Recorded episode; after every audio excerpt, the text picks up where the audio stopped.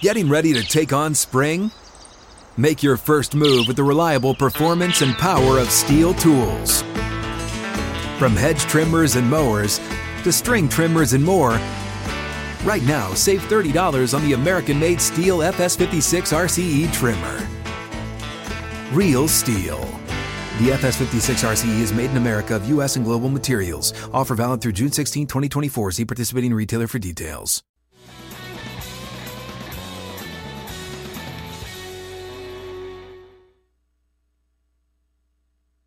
The headline from VolQuest.com Vols conclude investigation, not imposing a bowl ban. Outkick 360 begins the final hour across the Outkick network. This is an investigation that's been going on since early this year. Over a million dollars spent in attorney's fees and legal fees uh, to get everything set for today and this report. Uh, and with more, we welcome in Austin Price from VolQuest.com. They had the story. Brent Hubbs will join us tomorrow. Austin today, uh, who joins us in front of the Christmas tree as we hoped he would. Austin, we hope you're doing well. Merry Christmas to you. And uh, this is a Christmas gift to Vols fans who have been waiting on this report for months. Yeah, I mean, I think everybody's been waiting on, you know, Tennessee to, you know, do something one way or the other um, for months just because the cloud that's kind of hung over this place has, has hurt recruiting. Uh, opposing schools have been able to use it against Tennessee. Of it's going to be a four year bowl ban, a three year bowl ban. I mean, some of the stuff that these kids have told me that they've heard from certain schools is, you know, has always been comical. And even, you know, listen, I mean, you know, even if the NCAA ruled, I don't think Tennessee's getting more than a one year bowl ban just because um, I, I, don't feel like at the time, you know, they're not going to, especially with the legislation out there, to not punish those that are no longer there, uh, or, or not punish the kids that are there instead of the ones that are no longer there that were guilty.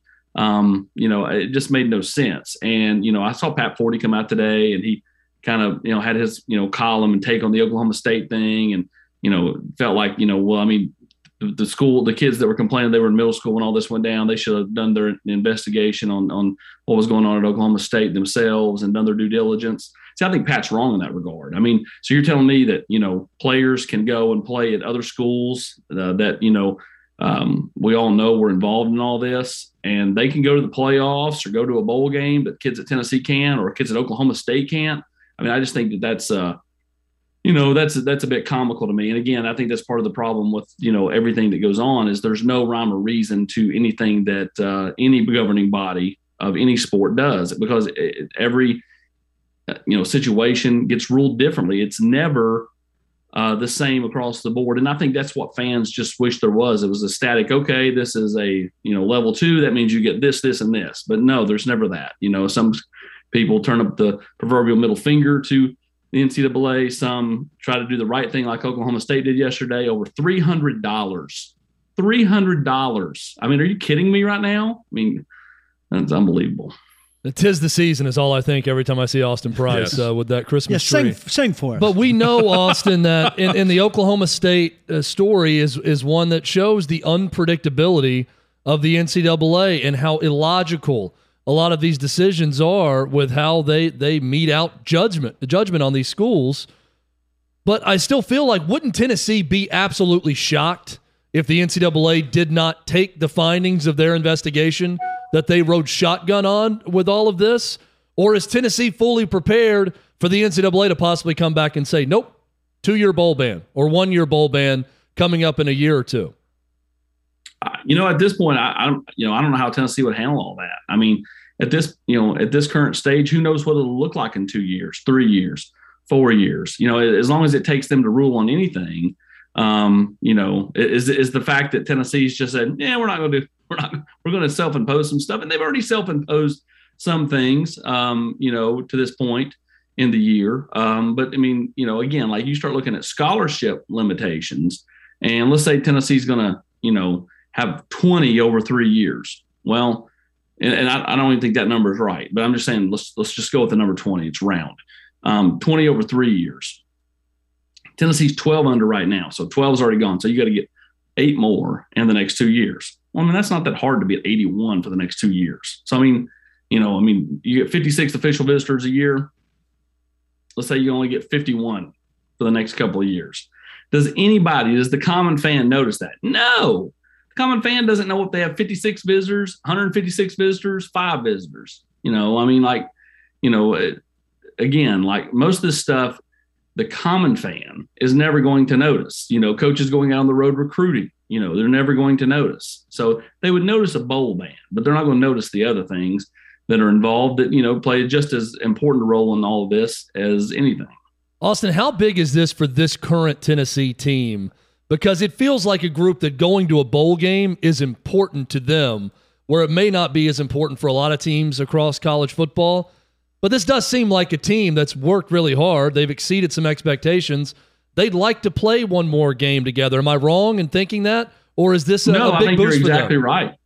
No, I think you're exactly right, Chad. I mean, I think they do want to play a game together because they all get along on the field. There's a, a really nice bond amongst this team. They've kind of, you know, stuck in there and battled through these tough times, through all the allegations and the cloud overhanging the program, and everybody's saying, y'all aren't going to be any good. Defense is going to be terrible. You know, what will they do at the quarterback position? Um, you know, this and that over the last, you know, nine months or so, 10 months. And, you know, they've kind of hung in there. They battled, they competed, they found themselves at this current point four and four on the season with uh, four to go, three winnable games. Uh, Georgia being the one that's not does, doesn't look it, but that's why you play the game. You know, I mean, you, you play every game because you know in any given Saturday or Sunday or even a Friday night for that matter, anybody can beat anybody, especially in college football these days. There's more parity than ever before. Tennessee, you know, uh, go go to Kentucky Saturday. Uh, they won 33 of the last 36. Even in Tennessee's terrible decade that they've had, they've won seven of 10 against the Wildcats. And so, you know, the kids on this team go in thinking we're supposed to beat Kentucky. So if they win Saturday, likelihood is they're beating South Alabama and Vanderbilt. They're going seven and five with a team that nobody predicted to, to do a whole lot of anything. And that's with a loss to Pittsburgh and a narrow loss to Ole Miss. So, you know, this is a, uh, a team that, that deserves to go to a bowl and a bunch of kids that have kind of stuck in there and fought through the hard times and they deserve to go to a bowl. Austin, how was the bye week for Tennessee recruiting wise with all the coach coaches able to go out on the road? And now that this is behind them with no bowl ban and they've announced this, is this going to help this current class for Tennessee? Well, I do, I do think that it helps to go back to some kids that maybe had some questions. I think there are even kids that really like Tennessee and Tennessee's potentially their leader, but they are skeptical to get in the boat because of everything they hear out there. And so they're able to go back to these kids and say, okay, here's the deal. You know, um, these are some things we're doing that won't affect you because Tennessee's going to sign a full signing class. Because again, the number of uh, scholarships that you would potentially be reduced by is off the 85, not off of the 25 signing class. So Tennessee can sign 25. They just may have to be at 82 instead of 85 or 81 or whatever the number is. So, um, you know, at, at the end of the day, I think in recruiting, you're going to double back to some guys and say, okay, you wondered. Now we know. Will you at least give us a look? Come check us out. Come hang out with us for a weekend and see what's going on. And we'll see the you know kind of the reception they get when they do that because that will come. They will call some kids and, and ask them to come give them a look. And uh, and, and we'll we'll be interested to see what kind of reception they get now that this has come out. Has Jeremy Pruitt's attorney been reached for comment? Not to my knowledge. Has have they uh, October 29th came and went with no announcement, Austin? Uh, what's what's happening there with all this information that was going to be dumped? Well, I, you know, at this point, I've heard nothing. You know, uh, you know, pertaining to any kind of movement there. Um, to my knowledge, uh, nothing has been done. Um, but that's not to say something's not going on behind the scenes, and you know, that that something's coming down the pike in the next 24 hours. I'm just saying, like to this to this point, and to my knowledge, nothing has been done one way or the other. It's always impressive to show your teeth, set the deadline, then don't do anything. I know Hubbs normally has this number, um, and we can get him on this number tomorrow. Do you know how much Tennessee spent in attorney and legal fees officially? It's right. It's right at a million. Um, there, it's right around that that that million dollar number. Um, is what Brent told me today. Okay. Well, uh, we we said uh, three or four months ago we were asking the question, will they reach a million? And you both were like, oh yeah, yeah, they will. They absolutely will. Uh, well, everyone's they, getting paid. When, when, when reached out, when when Hubbs reached out, um, he was told that the the, the group um, is now only billing quarterly mm. and and not monthly, which means that they had slowed down dramatically uh, by going that route. And so um, the total number I don't think is is is defined, but I do think it's just right around a million dollars. Austin, help people understand this, including our listeners and viewers that don't seem to grasp this. A lot of people are saying you guys are going to end up paying Jeremy Pruitt, aren't y'all? Because you said the violations don't reach even a bowl ban, but yet you fired him for cause. Tennessee's stance on this is they fired everyone that did the wrongdoing, and all of those great players who transferred out were all of the players named in the investigation, and there aren't other players on the roster that were named in the investigation. Am I right or wrong in saying that's Tennessee's stance right now? Yeah, I mean, I think that is Tennessee's stance uh, in, in, in so many words. Um, you know, everybody that was caught up in this is gone. Um, you know, e- even if there was somebody that you know uh, potentially had you know a little bit of gray on them, um, a gray area. Um, you know, that's still on the team. You mean Eric Gray? Uh, no, no, no, no. Um, they they have paid gray uniform. Yeah. They have paid restitution back, much like the kid at Oklahoma State. Um, you know, the three hundred dollars got paid back at Oklahoma State. Um, and and then, like I said, everybody else that was involved is you know going to be in the playoffs or or qualified for a bowl game.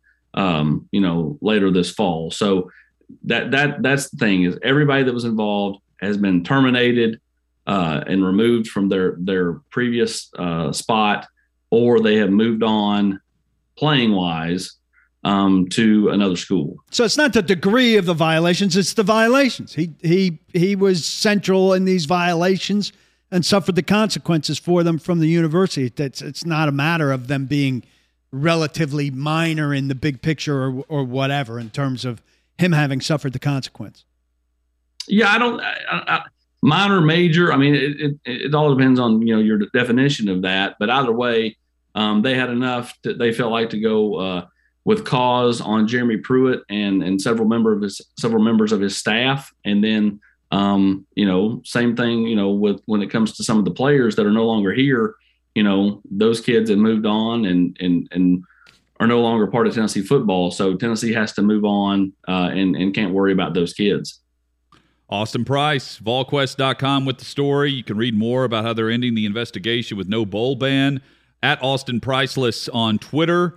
Austin, thank you as always. Uh, we'll catch up with Hubbs tomorrow. We appreciate the update. Love partnering with VolQuest on all the big news in Knoxville. Great job Great with the story, Austin. Both of you. Yeah. Thank you. Appreciate it, guys. Thank you. All right, Austin Price there from VolQuest. One thing to keep in mind no matter what you think about the NCAA and how rational things might be, and that this may make sense, oftentimes it does not. And I point you to yesterday's Oklahoma State decision that every player on that team was not around when everything was happening new coaching staff. The FBI investigation assistant coach lost his job. It was over $300. They appealed, and the NCAA still came back and said, nope, you guys can't play in the NCAA tournament this year. So I just want to keep that. Tennessee has turned over what they think should happen. So are you saying you still there's still in the background cause for some worry? Holding out the idea that Closure. the NCAA could come back and say, nope, not enough. Even though if we even if we gave you indications it was, you got to face a bowl ban. And this could take a while on that stuff. I don't think it should. Shouldn't. The, but, they, but the they were there the whole saying. time. There's no investigation. All they could come back and say is, no, not enough. Even if we led you to believe it's enough. All right. Well, let's Still get going, Indianapolis. Finish finish your part of it so that it can be done. Coming up, three keys on how the Titans can beat the Los Angeles Rams on Sunday Night Football. This is Outkick 360.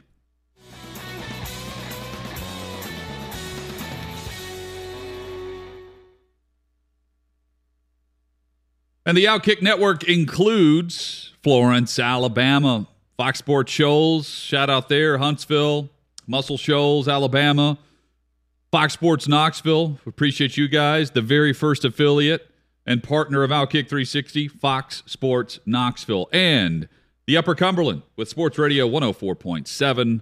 Love being on in Cookeville, Crossville, and everywhere in between there with Stonecom. Shout out to everyone listening to 104.7 in the Upper Cumberland. as well as wherever you're finding us now through the live stream from 6th and Peabody with Yeehaw Beer and Ole Smoky Moonshine. Three keys on how the Titans can beat the Rams. Uh, Paul, Chad, chime in with your thoughts here. Uh, the first one I came in going through and, and evaluating uh, where the Titans are without Derrick Henry. Uh, they're up against it here, right? They're they're underdogs on Sunday Night Football. Uh, their best players out. They they have been able to find a way, despite some issues throughout this season, and I will use Buffalo as the example of the high powered offense coming in against the defense that was depleted, and we were expecting uh, that that the defense would fold. It did not. In fact, it got after Josh Allen, and they found a way to put pressure on the quarterback and force some turnovers and some mistakes. The Bills came into that game leading the NFL in points per game and points allowed per game. There was a big difference there. And we saw the opposite. We saw the Titans offense keep pace. We also saw the Titans defense do a good job of putting a pass rush on. They forced turnovers, short fields, big plays, and the Titans are plus six in turnover differential, and they've gotten off the the big plays in their defense. It leads the points in almost every game. That needs to happen again, and it needs to happen fast. Uh, win third down is key number two for me. Uh, let's look at the Rams first on third down. This season, Matthew Stafford has completed 40 of his 59 third down pass attempts for 626 yards. His completion percentage and yards are both among the best in the league, and he has the second most yards per attempt on third down. So they push it. He averages 10.2 yards on third down, and he's 40 of 59 on third down pass attempts. The Rams are lethal in this area, and they get first downs behind their big arm quarterback, second most in the league. Uh, when you get them into third down, they move the chains 46% of the time. That's fifth best in the NFL. They rank seven, they, they average 7.3 yards per play on, on third down. That's combining, of course, run and pass. Seven over seven yards per play on third down. The Titans, by comparison, average 5.1. So the third down area here is where the Titans defense needs to find uh, some momentum. And we've noted the third down defense has been really good compared to what they've done last year here in Nashville. They rank 13th right now on third down defense. The Titans have to continue this theme against a, a high powered offense that is used to moving the chains at a consistent level, no matter if it's third and short or third and long. Well, Kristian Fulton's not going to be back here, right? He he would have been doing more and and uh, if not activated by now. Yeah. And for the second day in a row, Chris Jackson and Greg Mabin haven't practiced. This is not trending well in the secondary. They've been getting away with it in the secondary. I feel like I don't know if it's sustainable, Hut, for them to do what they've It done in the secondary. Even with a good rush from the front four, eventually you're going to get bitten in the Mm-hmm. secondary, especially if you're down Fulton, Mabin, and Jackson. And, and look, Jackson's an okay player. Mabin, you know, he's scrapping for you. But this means Breon Borders is going to be on the field probably, and Chris Jones is going to be on the field probably. And against Cooper Kupp um, and, and their cast of characters, it- it's going to bite you eventually. Yesterday, you were rattling off the big play numbers for for the Rams. Um, you know, I think they'll rush well again, but I don't think you rush well every down. And there are going to be times where Stafford is going to be able to bite off a big chunk, um, a- and that's gonna that's gonna hurt you. Now, AJ Brown and Julio Jones are going to have to match. You know, and that's a lot of pressure to match, especially when we don't know if the play action is going to be as effective without Henry. And you know, the run game is going to be, you know, the run game, if the run game lives up to what Derrick Henry has done, that's going to be a, you know, absolute miracle. And uh, uh, Chad will have to add to your Braves parade a Titans parade. Well, I'm, I'm throwing a parade right now for that third down defense for the Titans this year. That's the most pleasant surprise on this team, it's been given the historic nature Yep. of how bad they were a year ago. That's a huge improvement. Now, to your point, Paul, is it sustainable? I don't think so to that level, but especially against this, This Rams game. offense. That's that's the problem. It's the mix of the two. Is it sustainable with the injuries they've had in the secondary? I think it's more about what the Rams do offensively than some huge drop off from the Titans. That's the concern in this game. Offensively for the Titans, I I want to. I would. I I think I would come out and run up tempo because they did not start fast against Buffalo. Referencing the game a couple of weeks ago, uh, they were slow and plodding. They won the game. They won the game here. I'm not knocking them, but my, one of my keys that week was you got to start fast. They started fast against Kansas City and never looked back. They built that lead. I think that's imperative this week. I want to they lean. went tempo in Kansas They City- went tempo to Kansas City, start, right? Yeah, and I want to lean towards that because I do think this team, when they come out in that that tempo offense, that helps get them in rhythm a bit instead of just turning around and handing off. Again, like I, I I like Henry's the idea, but it goes against the shortening the game idea. So it's kind of yeah. Well, well, conflict. so so, but when you look at what the I, I, I did some digging on the the second and third quarter for the Rams. So if you can start fast with them and get some points on the board and separate the score a bit, the Rams are going to put up points in the second and third quarter. 86 in the second quarter. Yeah, That's Paul. Paul uh, detailed this in, at length early in the week, and it was very good. So there, if the Titans just can't start slow, either keep pace or separate the score in the first quarter, and just give yourself a little breathing room. Um, for the season, the Titans have a negative first quarter point differential, and they're averaging just four point three points per first quarter through the season. Meanwhile, the Rams, they've also struggled.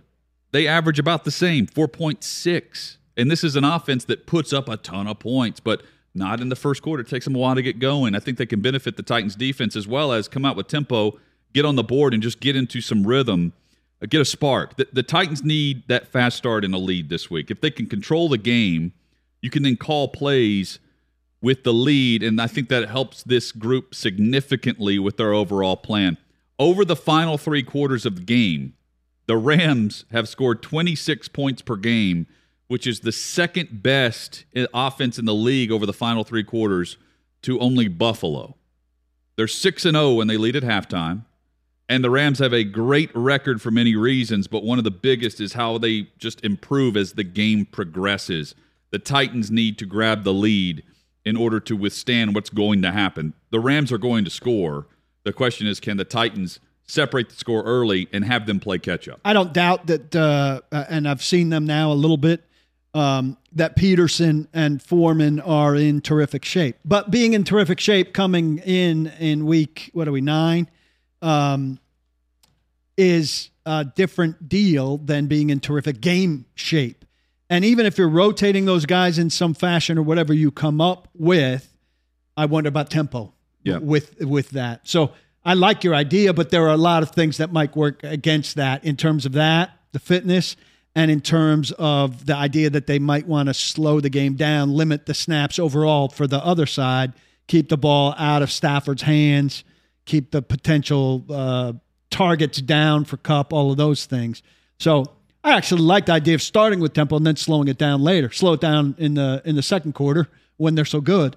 Um, You grab the lead and then possess the football. Yeah. That's that's I think a- that's uh, I think that's, that's, the order sound, I would go sound in. strategy. Um, and also, this is a Titans offense that doesn't get a lot of uh, headlines for this, but they. So just looking at the numbers in their pass game, they have 94 passing plays of 10 yards or more. That's third best in the NFL.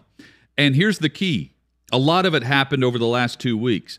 They have 25 plays of 10 yards or more in the passing game over the last two games. And the other part of this that I think Healthy is crucial is Ryan Tannehill only has 44 completions over the last two games. 25 of the 44 completions went for 10 yards or more.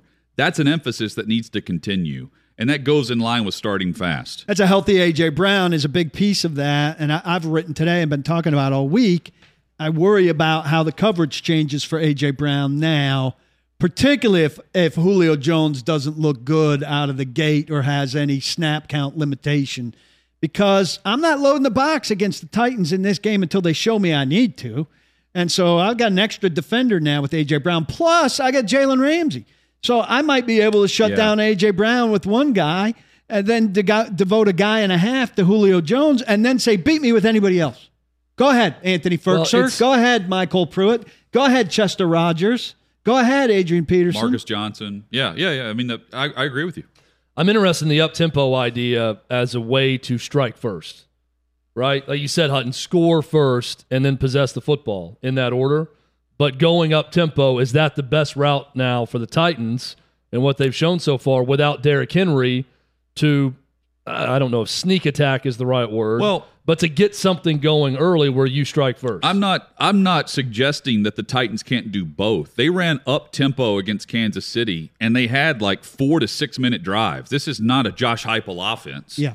That has to score in 2 minutes and put 7 on the board. It- Yeah, tempo means help, just but- don't huddle. Yeah. Manage the personnel. Don't exactly Dictate the personnel no doubt. primarily. Yeah, keep the personnel that you want on the field uh, and It's dictate what finding the defense a is matchup doing. That's you good. like and going Yes. at it. Yeah, but it might keep take you a couple plays to get the matchup you like based on that they're not matching up for Henry. Yeah, because they had a you know against Kansas City, their scoring drives, none of them were less than eight plays. So it's not like That's a very good point. you know, they- it's not fast. yeah, It's just yeah, different. Just, you're dictating the substitutions, right? And that's that's kind of the idea here. Is you come out and you get into a rhythm with the personnel that you want, uh, which came against really good coaching uh, in the matchups against the Chiefs.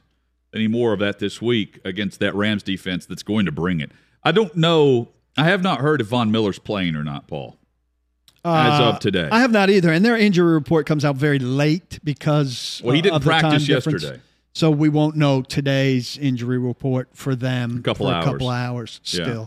Um, but they talked optimistically after the trade about the, the odds. McVay did about the odds of getting them in. Titans didn't have much progress today. Kendall Lamm improved. Teair Tart improved. And three guys were added to the injury report. Landry, Lewan, and Monty Rice were all limited today. Lewan new with a knee. Landry, I don't know if it'd been a hamstring for him when he'd been hurt before, but Landry with a hamstring, Monty Rice with a knee.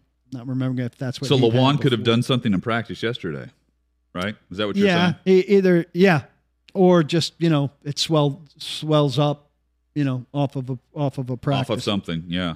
But that's concerning. I mean, uh, it's, no practice. Is that what you said? No, limited. Those Limited. three, those Okay. three guys Lim- added okay. as limited. Well, at least And today was a full practice as compared to yesterday, which was a walk. a walkthrough, yeah. Which you wouldn't think he would tweak a knee in a walkthrough. No, you wouldn't think You anybody would do anything in a walkthrough unless they, you know, stepped in a hole. And the field fields out there, trust me, are well maintained. Chad, and uh, switching gears and looking at the Vols against the, the Kentucky Wildcats this week on the road in Lexington. Um, g- going back and just comparing the Ole Miss game and the week leading up to the Ole Miss game and thinking about what a win would mean for Heupel in that group and momentum. If they don't win against Kentucky, ultimately, what does it set up the season for? Well, it sets up a scenario where they're going to be heavily favored against South Alabama and Vanderbilt to end the season. And winning those two games would get them to six wins. And as we found out today, we'll get them a bowl game because Tennessee is not self imposing a bowl ban. And that would be a really nice season for Tennessee. But it would set up a scenario where their best win is pounding Missouri on the road, you know, beating South Carolina at home, and then some close calls Yep. against really you could add Bama to the mix in the fourth quarter being there, but Ole Miss and Pitt would be the closest calls, and then whatever happens gets Kentucky. Um, you know that I think you look at that and say, well, that's not great. What's your great win this year? You don't really have one, Even but Kentucky's not going to be a great win. I, I, I mean, Kentucky's top 25, and, you know, they had one loss up until last week. Now, I watched Kentucky against Mississippi State. Keep in mind, Mississippi State ran the ball 35 times in that game. So for Kentucky's great, you know, run defense and physical up front, they may be without their two starting defensive tackles who were injured in that game. They may be without them again this game. They may be without Chris Rodriguez in, in the run game uh, also this week. So they're they are they are what Tennessee was a couple weeks ago against Ole Miss and Alabama. You know where they're they're banged up going into this game. I, I don't know that it's a great win, Paul. To your point, um, it's not a huge upset. You know, Tennessee was a bigger underdog at Missouri than they're going to be at, at Kentucky, where the game is it's a pick 'em right now Yeah. between Tennessee and Kentucky. But I think ultimately you'll look back on the season and what people will say most about Tennessee was, well, they looked better. Yeah, it's more about a feeling. It was more upswing. fun. It's what Hutton always says. right. Sometimes it's it's how you lose and not if you lose. With Tennessee, I think it's how you look. Does the offense look good? Does it look crisp? Are you developing a quarterback? Those are all check marks Mm-hmm. for Tennessee. And something that Josh Heupel is selling right now in press conferences for recruiting is Hendon Hooker. And he said it in his press availability yesterday that if you want to see how a, a quarterback is going to be coached and how you can develop, Hendon Hooker is the model because he was not doing this at Virginia Tech and he's suddenly doing this now at Tennessee. That's the model that we're going to follow. That's what you can expect from quarterbacks at Tennessee. It's got to start paying off at some point because the biggest knock on Josh Heupel right now is the fact they rank 13th out of 14 SEC teams in recruiting, a little bit ahead of Vanderbilt. That's not going to cut it. You can get a one year pass because of NCAA investigation and a lot of other things going on. This class needs to improve. They need to turn the tide on some in state guys. That needs to happen for Josh Heupel. Just like he needs to go into Lexington and win this game. And I think it's very possible. And I think right now, Tennessee is a better team. I think Vegas is showing you that. The fact this opened as a field goal game, that's a toss up. The fact that the money has all come in on Tennessee and now it's a pick 'em on the road shows you that Tennessee's right there with a Kentucky team that for the, the entire season's been the second best team in the SEC East. That's a good step in the right direction. But winning this game, to me, propels Tennessee from good season territory to great season territory because seven and five is great for this Tennessee team based on expectation. And I'll say it again I am most impressed with Tim Banks in that defense. Everyone wants to talk about the high speed offense, and it's been fun to watch. I expected nothing on defense from Tennessee. I watched that spring game and saw Oh. Harrison Bailey throwing deep balls to uh, former defensive coordinator Jack Jancik's son, a walk on, and completing them with ease. And I thought Tennessee better score 65 a game if they're going to compete in the SEC. And instead, they've gone out and they lead the country in tackles for loss. And it is all It's about impressive work. it is all about just knowing they're not doing anything fancy. They know where to be. They play hard. Sound That's it. And they I- run to the football and they're not right. confused. and Tennessee fans deserve it after some really bum coordinating. well, and hires. just not. I mean, Jeremy Pruitt, Matthew Butler said it so well. He said Jeremy Pruitt's defense works at Not with Bama, at Georgia, at Florida State. you have the thoroughbred. But he had enough humility to say it wasn't working with us. That's right. Wasn't working We with our couldn't do it. players. We could not figure it out. We had, you know, three guys blitzing on one side of the field, leaving the whole side of the field open at times because we didn't know how to adjust and do it. The difference now is they know what to do. They're confident in Tim Banks and the, and the defensive call that's made. They're confident what they do at different times. I'll also say on offense, we've seen one huge mental gaff where quarterback receiver weren't on the same page based on a read route. And that was against Alabama, where he was expecting JaVonta Payton to stop at the sticks, and instead he kept going. They threw an, an easy interception to Alabama. That's pretty remarkable when you think about so much of this offense is predicated on a fast break where you get to the line, you read the defense, receiver, quarterback on the same page, boom, you make the quick read and you go with it. So, look, I think there's a lot of good things for Tennessee, but I'm with you guys that this is a very winnable game. I- I, feel like I've said it throughout. They're going to have a great shot. Even when Kentucky was blowing out LSU and beat Florida, I circled this game saying Tennessee will have a great shot to go to Lexington and win. And I threw the stat out earlier with Trey Wallace. It's been since 76 77 that Kentucky's won back to back games in this series. 33 out of 36 years. Tennessee's won this game. This is for all the problems with Tennessee football. And Alontae Taylor said it. This is a game Tennessee football players, they see the Kentucky uniform on the other side, they expect to win. Even though they got blown out a year ago, 34 to 7 at Neyland, they expect to win this game. Coming up, PK is one of 48 Pro Football Hall of Fame selectors, and he's got to take 123 players and get down to 25 semifinalists.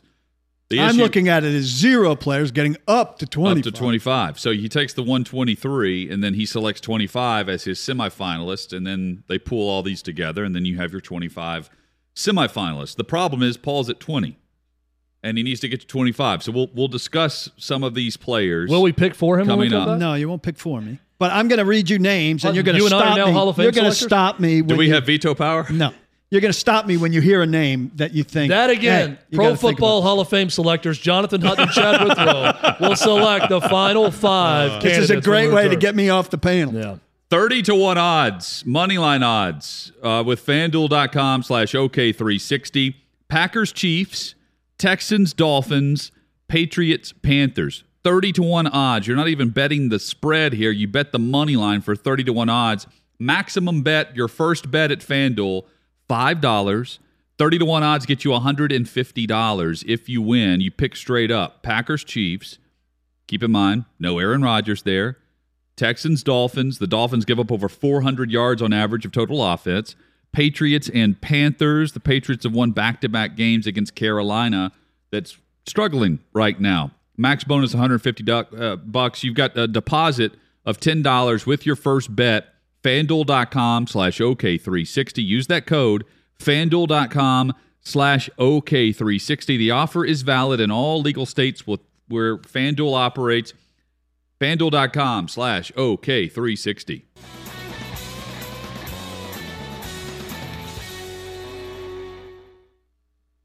Follow the show on Twitter at Outkick360. You can message us there and in the chat room. Just uh, subscribe to the YouTube channel. You can stream that to your TV, to your laptop, your smart device. Just search us out. Outkick360 is how you can do that there. Paul, by tomorrow, you've got to take 123 players that are considered right now among the 48 selectors for the Pro Football Hall of Fame and you have to list 25 players. You're up to 20 or 21 currently, and yeah. you have a list of guys who you feel like are in the same category. No, I'm just I've I I don't have. I, I mean, I've got some in you're mind, but I'm just going to give you names. So you're at 20 you or 21. Stop me. I'm at 21. You stop me when you hear a name that you think I should be considering. Well, these are of the uh, give us 23. Give Okay. us the no-brainers if you don't mind. Who we're considering against? like, give us some of your 21. the easy, the easy note. Like there are a couple Oh, of you want the no first ballot. You know, I mean, Reggie well, Wayne. We need a holdovers. point You of know, reference. Torry Holt's a holdover. Reggie Wayne, Yeah. Tony Boselli, yes. Jared Allen, uh, Richard Seymour, um, Sam Mills, Zach Thomas, Leroy Butler. Yeah. Those those are guys Yeah. who are, are you know are And definitely going to be in the final 15. And many have been finalists before. Yes. Um, and this is for the semifinalists. Right, so um, this goes to 25. Then we get the list of 25. Then we'll vote that down to 15, Okay. and then the 15 will be discussed in the room Okay. So give down us to 10. Go with to the next names. So uh, just stop me when you hear a name. Okay. Randall Here a name that we think is definitely No, hear a name that I should be considering. okay. Randall Cunningham, Jake Delhomme, Boomer Esiason, Jeff Garcia, Dave Krieg, Donovan McNabb, Steve McNair, Shaun Alexander. Donovan McNabb jumps to mind for me. All right, put a pause there. Shaun Alexander, Mike Alstott, Larry Centers, Corey Dillon, Er- Eddie George, Priest Holmes. I mean, there are a lot of really good players. Shaun here. Alexander, Mike Alstott Yeah. immediately come to mind in that group. Steven Jackson, Thomas Jones, Jamal Lewis, Eric Metcalf, Lorenzo Neal, Fred Taylor. Fred Taylor's one that Yeah. I gives me pause. Fred Taylor. Fred Taylor, Lorenzo Neal, and uh, Mike Alstott are interesting because their position.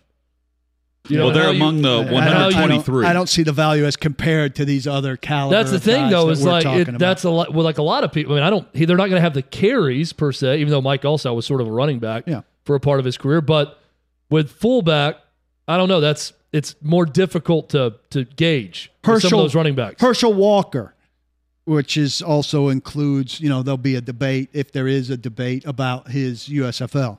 It's a Pro Football Hall of Fame. Right, right. Ricky Ricky Watters, Brian Westbrook, Troy Brown, Donald Driver, Joe Horn, Chad Johnson, Derrick Mason, Muhsin Muhammad, Andre Rison, Jimmy Smith, Rod Smith, Hines Ward, Wes Welker. Chad Johnson, Derrick Mason, Hines Ward. All, yeah. Debate. That's an interesting receiver debate to me. Now, this is already with guys that I All probably am voting for Torry Holt, Andre Johnson, Steve Smith, Reggie Wayne. Right. You know, so how many wide receivers Right. you can put in there? Tight ends Dallas Clark, Ben Coates, Brent Jones, Heath Miller, Wesley Walls. Offensive lineman, I mentioned some already. Then you've got Matt Birk, Lomas Brown, Ruben Brown, D'Brickashaw Ferguson, Kevin Glover, Jordan Gross, Olin Kreutz is a tremendous center. Jake Long, Nick Mangold, Logan Mankins, Jesse Sapolu, Jeff Saturday, Chris Snee, Brian Waters, Richmond Webb, Eric Williams, Steve Wisniewski. And see, I find it interesting because all of these guys are deserving of debate, right? Like the the I can't. I you do don't not- even get debated till you're in the Well, 15th. That's my point. Like they're all worthy of being. It, what we don't know is your list of 21 in Right. in totality. So, it, as, as you're listing off all these positional players, I don't know how many offensive linemen you've already put in for the for the debate portion of this that you that you have voted for for the semifinal. All right, I'll tell you this. Now we're we don't into know about wide receiver. We don't know about quarterback, running back. So I, I understand like you want to keep it a certain number as you go down Not this list. necessarily, but I'll tell you, I've got seven defensive linemen slash linebacker. Okay. And I'll read you this list La'Roi Glover, Casey Hampton, Justin Smith, Leslie O'Neill, Neil Smith, Greg Townsend, Justin Tuck, Vince Wilfork, Kevin Williams. I've already got seven other guys there. And one of Uh, them, not one of those names jumped to me as a as a Hall of Famer. well, they're not ahead of guys like uh, Richard Seymour. Richard Seymour. Richard Seymour's one who is all has been a finalist now for the last couple of years. Yeah, and he's getting close. I He's think getting close to Demarcus getting- Ware is probably the go. biggest first year Yeah. guy. Yeah. That there's no first year guarantee. Cornelius Bennett, Lance Briggs, Teddy Bruschi, Seth Joyner, Willie McGinest, Takeo Spikes, Hardy Nickerson, Pat Swilling. And nobody there bangs me over the head and says I've got to be Cornelius Bennett's pretty close for me. I mean, uh, th- th- there's a it is still a who's who of pro Pro Right. Bowl No. guys. Like Yeah. everyone, you're we are now entering an era where there are a lot of recognizable names that have solid careers. Yeah, these are guys who we And- covered most of their yes. career. Yeah, and, and w- I'm speaking on behalf of the pro football element of Tennessee in the Mid South.